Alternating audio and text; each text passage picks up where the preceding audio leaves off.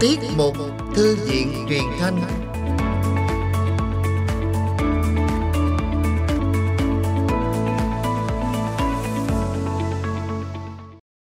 Bảo Ngọc và Hải Phương rất vui được gặp lại quý thính giả trong tiết mục Thư viện truyền thanh số phát sóng vào thứ Bảy ngày 5 tháng 11 năm 2022.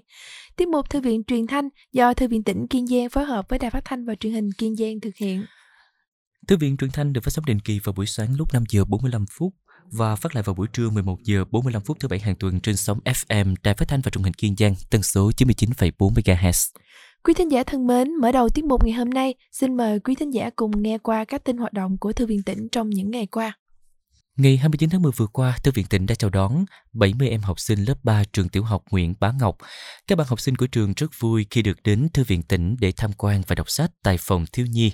Bên cạnh đó, các em còn được nghe viên chức Thư viện tỉnh giới thiệu sách và tổ chức các hoạt động trò chơi vô cùng vui nhộn.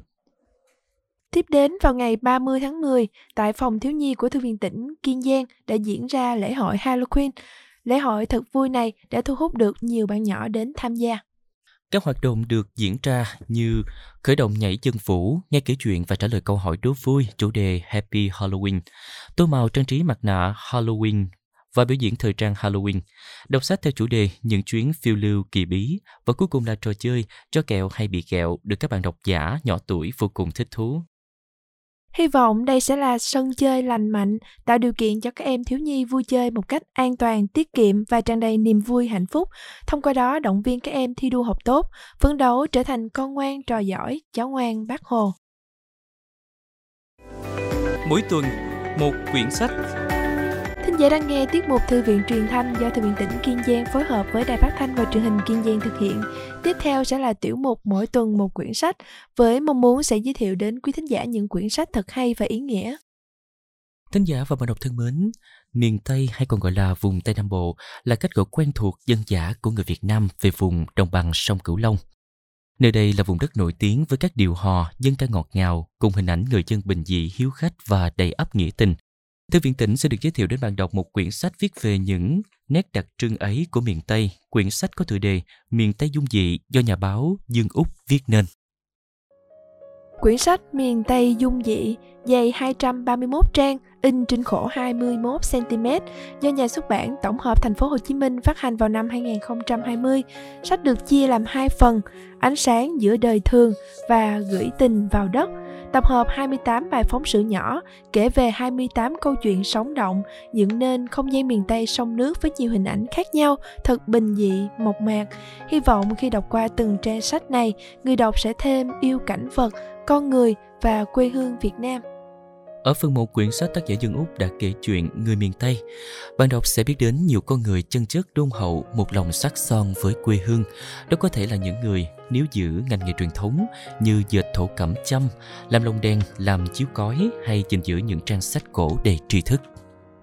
Như câu chuyện kể về ông Mohammad, một nghệ nhân người Chăm ở xã Châu Phong, thị xã Tân Châu, tỉnh An Giang. Ông đã dành trọn lòng mình với nghề dệt thổ cẩm với mong muốn giữ gìn và lan tỏa bản sắc dân tộc trong câu chuyện trả nợ ân tình. Đến câu chuyện vượt sông cấp cứu tin rằng sẽ khiến người đọc cảm động trước tấm lòng của lão nông 78 tuổi Nguyễn Văn Thuận ở Cù Lao Đông Định, xã Tân Thuận Đông, thành phố Cao Lãnh. Bất kể ngày hay đêm, không ngại mưa to, sóng dữ, ông lão vẫn dùng chiếc tắc ráng hay còn gọi là vỏ lãi, một phương tiện di chuyển trên sông nước ở miền Tây, chở người bệnh vượt sông Tiền vào đất liền cấp cứu. Trong phần 2 của quyển sách, người đọc sẽ tìm được những nét đẹp miền Tây qua những câu chuyện kể của tác giả. Có lẽ nhà báo Dương Úc đã tích góp qua những chuyến đi, những lần trải nghiệm để kể cho độc giả nghe về tình đất.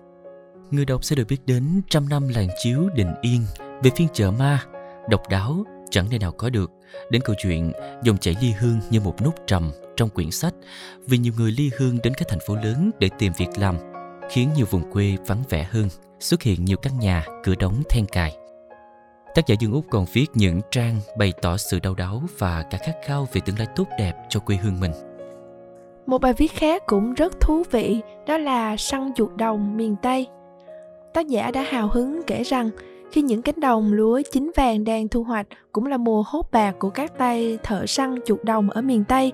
Không khí săn chuột đồng tạo nên một bức tranh đồng quê mang nét dân dã của cư dân đồng bằng.